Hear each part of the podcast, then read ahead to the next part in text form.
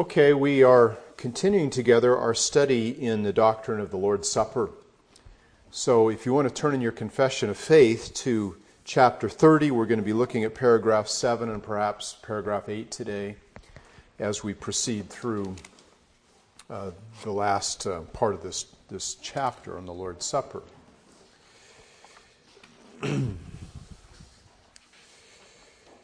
Now, what we're dealing with in paragraphs 7 and 8 are the subject of the worthy reception of the Lord's Supper in paragraph 7, and then the unworthy reception of the Lord's Supper in paragraph 8. So, once again, a positive setting forth of how it ought to be, and then a negative declaration of how it shouldn't be. Okay? So, paragraph 7, the worthy reception of the Lord's Supper. It says, Worthy receivers, outwardly partaking of the visible elements in this ordinance, do then also inwardly by faith, really and indeed, yet not carnally and corporately, but spiritually, receive and feed upon Christ crucified and all the benefits of his death. The body and blood of Christ being then not corporately or carnally, but spiritually present to the faith of believers in that ordinance, as the elements themselves are to their outward senses. So that's the worthy reception. And then the unworthy, paragraph 8, all ignorant and ungodly persons as they are unfit to enjoy communion with Christ, so they are unworthy of the Lord's table, and cannot, without great sin against him, while they remain such, partake of these holy mysteries, or be admitted thereunto. Yea, whosoever shall receive unworthily are guilty of the body and blood of the Lord, eating and drinking judgment to themselves. So, what we're going to do today then is talk about the worthy reception of the Lord's Supper. Now, what it says here in paragraph 7 is that, first of all, we have to outwardly receive the physical elements. That is, we need to pick up the bread with our hand, put it in our mouth, chew it and swallow it, take the cup in our hand, drink it and swallow it. That is, actually physically consume uh, the outward elements. Now, turn in your Bibles, please, to 1 Corinthians 11.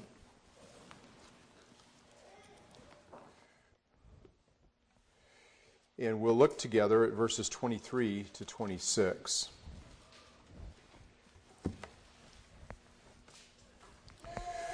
First Corinthians 11, verse 23 to 26.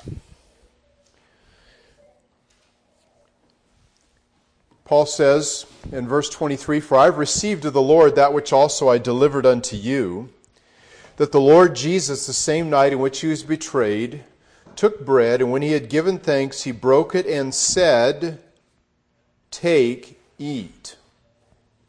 So he specifically instructed them and told them, You need to consume this item. This is my body, which is broken for you. This do in remembrance of me. After the same manner, also he took the cup when he had supped, saying, This cup is the new covenant in my blood. This do ye as oft as you drink it in remembrance of me. For as often as you eat this bread and drink this cup, you do show or declare the Lord's death till he come. Verse 27 Whosoever therefore shall eat this bread and drink this cup of the Lord unworthily shall be guilty of the body and blood. So obviously, this is not a ceremony we do in our head, okay? This is a ceremony we do with our hands, we do with our bodies. We actually eat and consume uh, the elements. Now, why? Um, and, and the answer is simply that eating and drinking are symbolic acts. Um, it's just like we can't um, be baptized by intention. We have to actually get in the water and go into the water and come up out of the water. Uh, in the same way, we can't consume, we can't participate in the Lord's Supper by intention. We actually have to physically uh, perform the act because the act is a symbolic act. So, just like when we salute the flag, when we're saying the Pledge of Allegiance. You know, if you're a soldier, your hand's up here. If you're a citizen, your hand is down here. Um, or we bow our heads when we pray. Why do we do that? You know, why, why do you do this? It's a symbolic act of, of humbling oneself before God. It's recognizing His sovereignty and supremacy in our unworthiness and, and, and our humility. And so we engage in symbolic acts all the time. When someone is leaving, we, we go like this we wave our hand at them. You know, why do you do that? It's a symbolic act, isn't it? Okay? And you're communicating something when you do that. So we engage in these acts all the time, and the reason why we do so is because they convey a message. Now, um, it's important then that the person who's doing the symbolic act not only do it outwardly in form, but also that they have, along with that, uh, the proper attitude and disposition of the heart. And uh, so that there's an outward act along with an inward participation in the meaning of that outward act. To go through an outward act while inwardly uh, you are not participating at all is to make that outward act simply a sham. Okay? So um, it's important then that we uh, recognize that mere outward eating isn't enough. If you show up to the Lord's Supper and you put the bread in your mouth and you swallow it, and you put the wine in your mouth and you drink it, uh, but your heart and mind are a million miles away, uh, the Lord's Supper has actually done you no good whatsoever. In fact, you've sinned in the act of participation in the Lord's Supper, if that's the case. You've eaten and drinking unworthily. And we're going to talk about what that is when we get to paragraph 8, all right? So then, secondly, not only must we outwardly receive the physical elements, but we must inwardly, by faith, embrace Christ and his saving work. We must inwardly, by faith, embrace Christ and his saving work. Now, you'll notice how carefully the authors of our confession fence this concept that they're now explaining. We just spent a good deal of time in paragraph 6 rebutting transubstantiation. Okay? So when they talk about feeding upon Christ, which they do in the passage, uh, and, and whatnot, they're, they're very careful to say twice, not carnally and corporately. That is, uh, in, in flesh and form is the idea there, that is, in bulk and substance, if you will. um, and so it says, worthy receivers, outwardly partaking of the visible elements in this ordinance, do then also inwardly.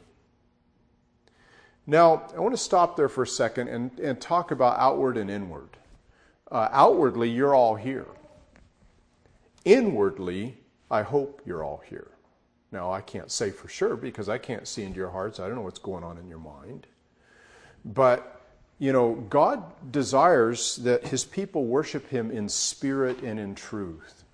And to worship in spirit is to engage the inward man, our heart, if you will, our mind, our affections, our emotions, and involve them directly in what we're doing without allowing them to be distracted to other things. And so, um, one of the things that Jesus said, and let's turn please to Matthew chapter um, 15, is, is that God is very concerned with heart worship.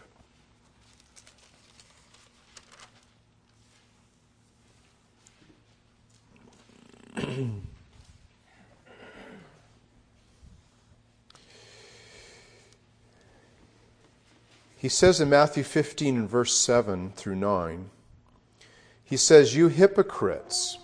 And now he's going to identify what the hypocrisy consists of. He says, You hypocrites, well did Isaiah prophesy of you, saying, This people draws near to me with their mouth and honors me with their lips, but their heart is far from me. And that was unacceptable he says in verse 9, But in vain do they worship me, teaching for doctrines the commandments of men. And so vain worship consists of wrong teaching Okay? If I stood up here and taught you Jehovah's Witness theology, no matter how sincere and hard engaged you were, you would be engaging in vain worship if you were worshiping according to that body of truth. But if I stand up here and preach the pure doctrine of the Word of God, okay, and you're here in body, but your heart is far away, then you're also engaging in vain worship. So, to have true worship, there's got to be the outward presence and participation along with the inward engagement of the heart for there to be true worship. Otherwise, it's vain worship. So we have to worship in spirit, that is, the engagement of the inward man, and in truth, that is, according to proper content and practice, in order for there to be true worship. And of course, that, that concept I'm quoting out of John chapter 4, when Jesus spoke to the woman at the well, and she says, uh, You know, our fathers say that in Mount Gerizim we're supposed to worship, but you people say in Jerusalem. And he says, You know, woman, the hour is coming and now is when they who worship God will worship uh, neither here nor in that mountain. He says, The true worshipers worship God in spirit and in truth. And the Father seeks such to worship him. So Jesus says it's not the place, it's the participation of the inward man uh, engaging with the truth that constitutes true worship. So, when we gather for the Lord's Supper, it's important that you not only be here with your body, but you be here with your heart, with your mind as well. And when you eat the bread and when you drink the, the cup, um, that inwardly you're, you're doing something as you're doing those acts outwardly. Okay? So, a heart religion is the essence of Christianity. If we don't get that, we can be in the most Orthodox church and we can do the most Orthodox things. We can sing the most Orthodox hymns. But people come to a church like this where we have uh, the truth up to our necks and go out the door without ever having worshiped, even though they've engaged in all the motions because their heart wasn't here. All right. And uh, and, you know, I, I, have to just share my personal experience. I struggle with this, okay? You might think that's funny, but even when I'm up here leading worship and, um, and you know, we're singing a hymn, my mind wants to go ahead to what's the next step in the worship, you know, and just sing the words. I mean, you can't tell. Uh, I'm singing along here, but my mind is like somewhere else, okay? Has that ever happened to you? Okay? And, and I have to say, no, quit letting your mind go ahead. Or, you know, I might see one of you and think about a need in your life or something you said two weeks ago or whatever. And, and I'm going, no, I can't do that. You know, I've got to focus on, on the worship, okay? And it's the same way when I'm preaching. I'm sure I'll be preaching along. Now, I, am focused when I'm preaching. um, my mind is not somewhere else when that happens. Um, but for you, I might say something triggers a memory and your mind runs off over there, and five minutes later you go, oh, you know, and you clue back into the message. Has that ever happened to you? Sure, it has. And uh, so, what it requires is, as the Bible says, taking every thought captive, okay, and disciplining our minds and our hearts so we stay focused. And I have to drag my heart back to what I'm doing time and time again um, and it's hard work and it's discipline to uh, worship um, with our hearts as well as with our hands. So um, we, uh, we want to um, bring every thought captive to the obedience of Christ and not let our minds just wander around and think because we are here with our bodies we got the job done. So that's what they're focusing on here. Worthy receivers, outwardly partaking of the visible elements in this ordinance, do then also inwardly by faith now, notice it's by faith they're doing this. By faith, really and truly, that is, really and indeed, it says in the confession, yet not carnally and corporately, but spiritually. Notice they're being very careful to fence what they're saying here and define it. They receive and feed upon Christ crucified and all the benefits of his death. Now, when we eat the bread and we drink the wine, what are we doing? We're feeding, aren't we? I mean, you know, uh, I hear people say, um, you know, well, the elk were feeding on that hillside. And what they mean is that they were eating grass on the hillside. And so when we sit down and eat food, we are feeding. We're taking that which is outside of ourselves and putting it inside of ourselves. Well, in the same way, uh, to feed upon Christ, to use the language here, to receive and feed, is like we talked earlier. Remember, we went through John chapter 6. Jesus says, Except you eat my flesh and drink my blood, you have no life in you. And we talked about that metaphor. And the metaphor of eating and drinking is taking that which is outside of yourself and receiving it into yourself. And so when we receive and feed upon Christ by faith at the communion service, we are doing spiritually what we're doing physically with the physical elements, which are and remain bread and wine, we're doing that spiritually with Christ. So, what happens? Well, what happens is our hearts go out to Christ and we are praying to Him. We are saying to Him, Lord Jesus, thank you for dying for my sins. Uh, thank you for uh, coming into my life and redeeming me. And, uh, and Lord Jesus, just as I'm receiving these elements, I want to receive you again into my life, not because I need to get saved again, but because we need to receive Christ every day. We need to reconnect, re establish communion with Him every day. We need to um, rebuild and re deepen the fellowship. And so, um, you know, I got saved when I was 17 but I reaffirm my faith and trust in Jesus Christ as my Savior from sin every day.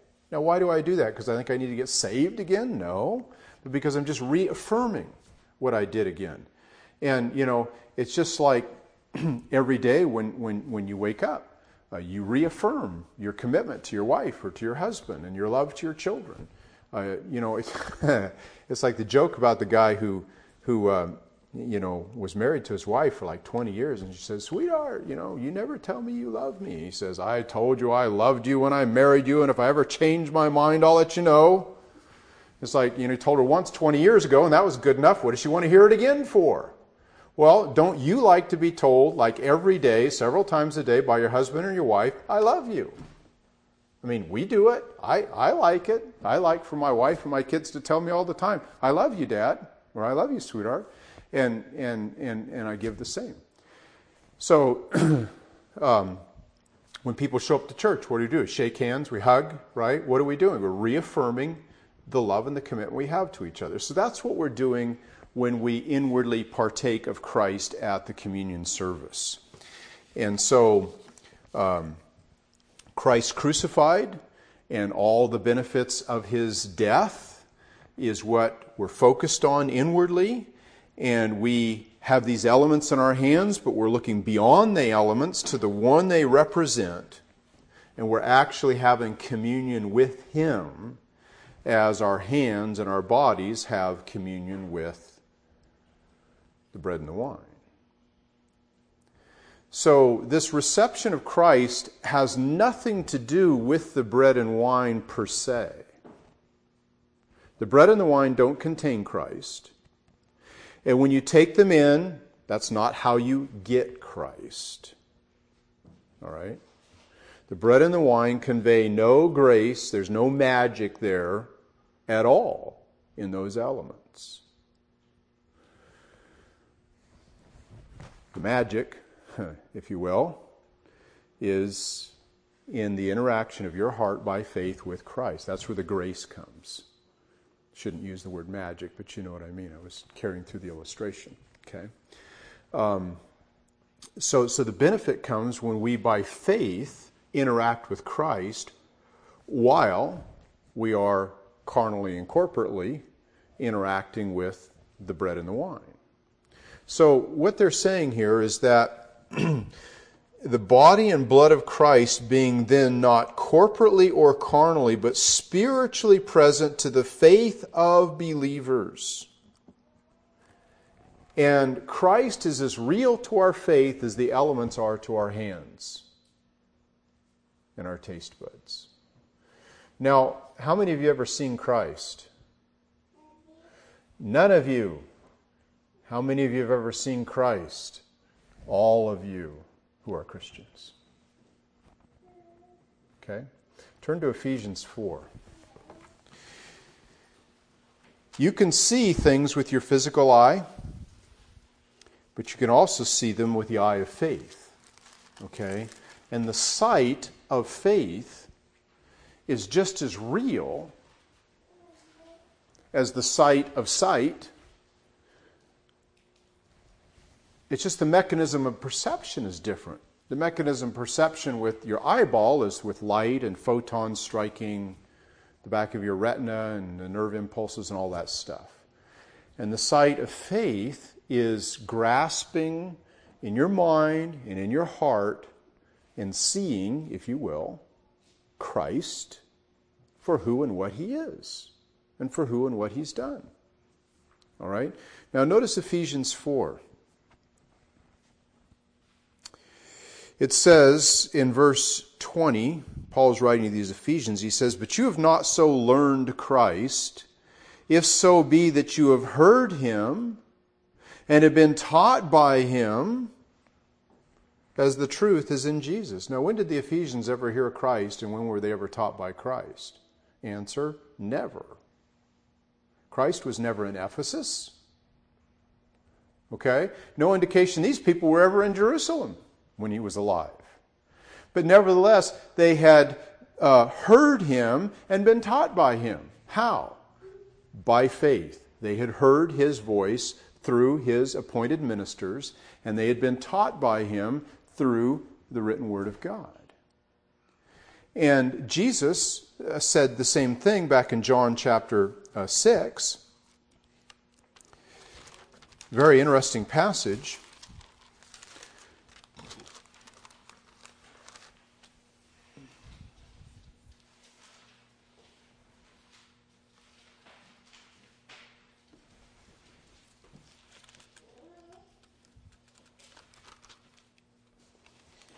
Um,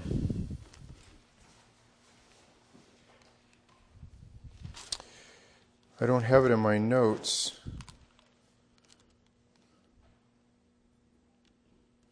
Um, so I'm kind of searching for it here.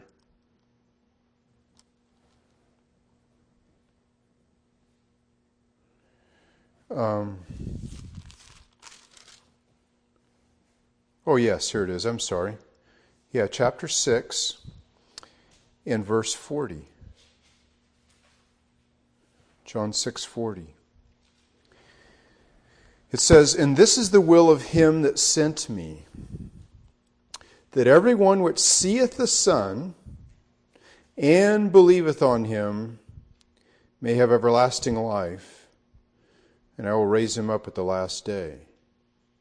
Well, that means none of you can be saved. Because you've never seen him, have you? He lived 2,000 years ago. How could you have seen him? And yet you have seen him, haven't you? You know, a lot of times people are explaining stuff to us, and we go, I see that. And what you mean is, I understand that. I grasp that. Mentally, I have a picture of that concept or idea. now, I'm not saying that we need to form mental pictures in our minds of Jesus. That's ridiculous and it's also dangerous. Uh, there are pictures of Christ, supposedly, that people have hanging up, some guy with long hair and kind of effeminate features, and generally it's a head and he's staring off into space somewhere. Um, that's idolatry, okay? The second commandment says we're not to make any images of God. And Jesus uh, didn't leave us with a picture to remember him by, he left us with the Lord's Supper. That's the picture. He says, Do this in remembrance of me. Now, if I want to remember you, I'll take a picture of you and stick it up on the wall, and I'll look at the picture and it'll remind me of you. Jesus didn't do that. He says, I'm leaving you a ceremony, when you look at the ceremony, I want you to see me. And so the bread and the wine are pictures, if you will, of Christ. And in fact, Peter said regarding Jesus, whom having not seen, you love. And though now you see him not, yet you rejoice with joy unspeakable and full of glory, receiving the end of your faith, even the salvation of your souls. So, in the Lord's Supper, what we need to do is see beyond the elements to the one they represent so we have communion with Christ. This is not some image we erect in our mind, but rather it's the person represented in the book and the person represented by the elements. It is that person which doesn't have any definite phys- physical uh, characteristics, but nevertheless is known to us and seen by us not in his physical appearance per se, but in his character and in his acts. So when you read the Gospels, you see Jesus. When you read the epistles, you see Jesus. When you read the Old Testament, you see Jesus. But you don't see a definite form. Now, I can look at Eric and I can say, well, he has these kind of ears and this kind of forehead and this kind of nose. But I can also say, I see Eric, and, and you know, he's, he's a radiologist and he's a Christian and he loves to read the.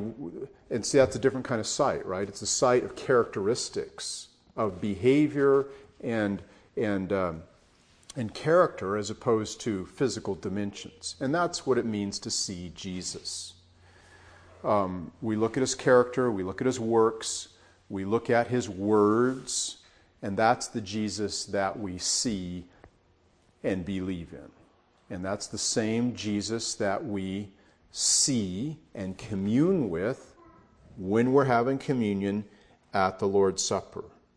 So by faith, we are having fellowship in and with Jesus Christ, and in particular, the body he gave and the blood he shed, and all the benefits and the blessings that that brings to us. That's what we're communing with Him and all those things that those things represent about Him. That's what we're communing with when we commune in the Lord's Supper. So we commune with Jesus Christ regarding His saving work on our behalf in His operation within us and with reference to our lives. Now, for a final passage, and then we'll take questions if you have them. 1 Corinthians 10 16. 1 Corinthians 10 and verse 16.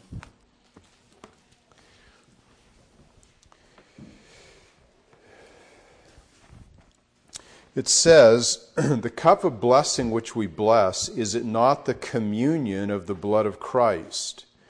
And the bread which we break, is it not the communion of the body of Christ. Now, you remember that one of the seven names that were given to the Lord's Supper was communion, right? We celebrate communion. And, and what are we saying? Well, physically, we're communing with the bread and the wine, aren't we? We're having fellowship with it physically. Um, but spiritually, we're communing with Christ and we're having fellowship with Him in our heart as we pray to Him and as we observe Him. And that's one of the reasons why, folks, I preach an entire sermon on the person and work of Christ before we partake of the elements, because that's the picture that I want you to have in your minds when you take those elements. That's the image of Christ, that's the person of Christ that you are then interacting with and, um, and communing with in your hearts. So, um, these then are, are the elements of, of worthy partaking. Uh, we have to outwardly partake in the visible elements, we have to inwardly um, uh, receive uh, and, and feed upon Christ um, so that in such a way that He's spiritually present to our faith and that He's as real to us by the sight of faith as the elements are by the sight of the eye. Because spiritual realities are as real as physical realities. It's just you have to have different eyes to see them with. What eye do you use to see physical realities? It's this one right here in your head. And what eye do you use to see spiritual realities? The eye of faith. Okay. So we've got to stir up our faith, engage our faith, uh, act our faith, as the Puritans would say. That is, you know, it's like your car, it's sitting there, right? You got to get in it and you got to turn the key and step on the gas, put it in gear, let out the clutch, and then you're going. And that you're, you're acting your car. You're, you're getting your car to act and do what it does. And in the same way, you have to, you know, start up your faith, engage your spiritual sight, um, start that communion in your heart with the Lord Jesus, focus on Him, think about what was presented regarding Him in the message, and have that inward communion with Him while outwardly you're taking these elements. Okay? All right, any questions?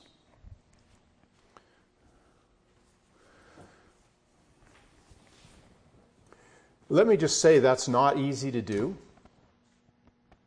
Um, and it's something that we have to work at, and it's something that we have to um, keep ourselves mentally uh, disciplined on. And, um, you know, I find that um, um, as I focus on what was just said in the message about Christ, um, it helps me to keep my faith active and focused on Him, keep my engine of faith running, if you will, and not letting it die from lack of uh, input and, and meditation. Caleb? That's why the world is so uh, against us and thinks we're kind of crazy, is because they can be sitting right beside us and we can be saying we see something and they don't see it. Yeah, and that's the other thing about New Testament Christianity is it's about 90% inward. It's only about 10% outward. And, and that's why when unbelievers show up, it's like, this is boring. You know, I mean, you, you hear this guy talk and, you know, you sing a couple of hymns and you hear a prayer and, and um, you know, you read out of the Bible. I mean, there's not much there. And there isn't. 90% of it's going on in here. And if you're dead in trespasses and sin and there's nothing going on in here, what's going on out here isn't very exciting. And that's why people, you know, don't get much out of church who are unsaved. And someone who's saved, man, there's plenty there to feed and stoke that inward life that's sitting there just flaming away um, and is just looking for fuel. Um, so that's the difference between someone who's dead and alive. And that's why in all false religions, they have enormously elaborate external rituals because there's nothing going on in here. So they got to have lots of external. That's why they want a golden calf.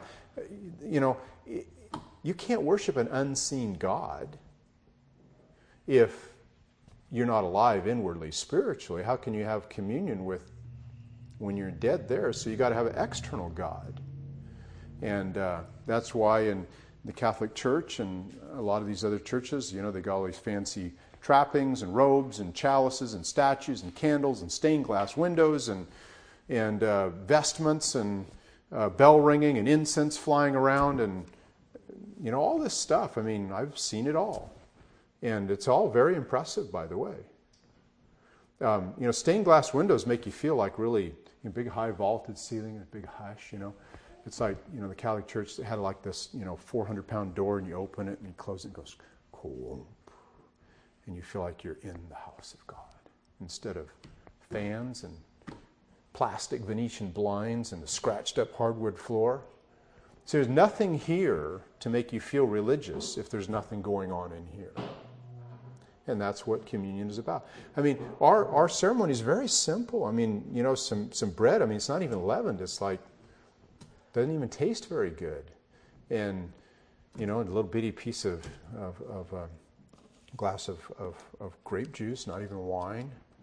Um, I mean, as far as alcoholic goes, you know. So, uh, yeah, if there's not anything going on inside, there's sure nothing outside to excite you. And that's precisely why there's so little external. Because God intended for there to be a separation between the sheep and the goats based on the fact the goats wouldn't find the new covenant church very exciting when it just does. And so you go to the mega churches, that's why they have all the entertainment, right? That's why they've got to have all the you know, goings on that they do because that's what appeals to the external because there's nothing going on internally. So that's why what we do is very spiritual, it's very inward, and if we're spiritually dead, it's all pretty meaningless. And if we're spiritually alive, it's just rich with meaning and significance. All right, let's pray. Father, thank you for uh, the way in which you work inside of us, far more than outside. Lord, we thank you that you are the God of the heart and that Christianity is primarily an inward religion. Certainly shows itself in good works and certainly has its ceremonies and external physical activities, but Lord, we pray and long for enlarged measures of your work in the sphere of the heart. Uh, just expand and illuminate and open uh, each of us to deeper and grander and wider and more profound spiritual understanding and interaction with Christ. Father, uh, remove the cataracts from our spiritual eyes so that we can see Jesus clearly in the Word and fall in love with Him again and worship Him more profoundly. Father, we ask these things in Christ's name. Amen.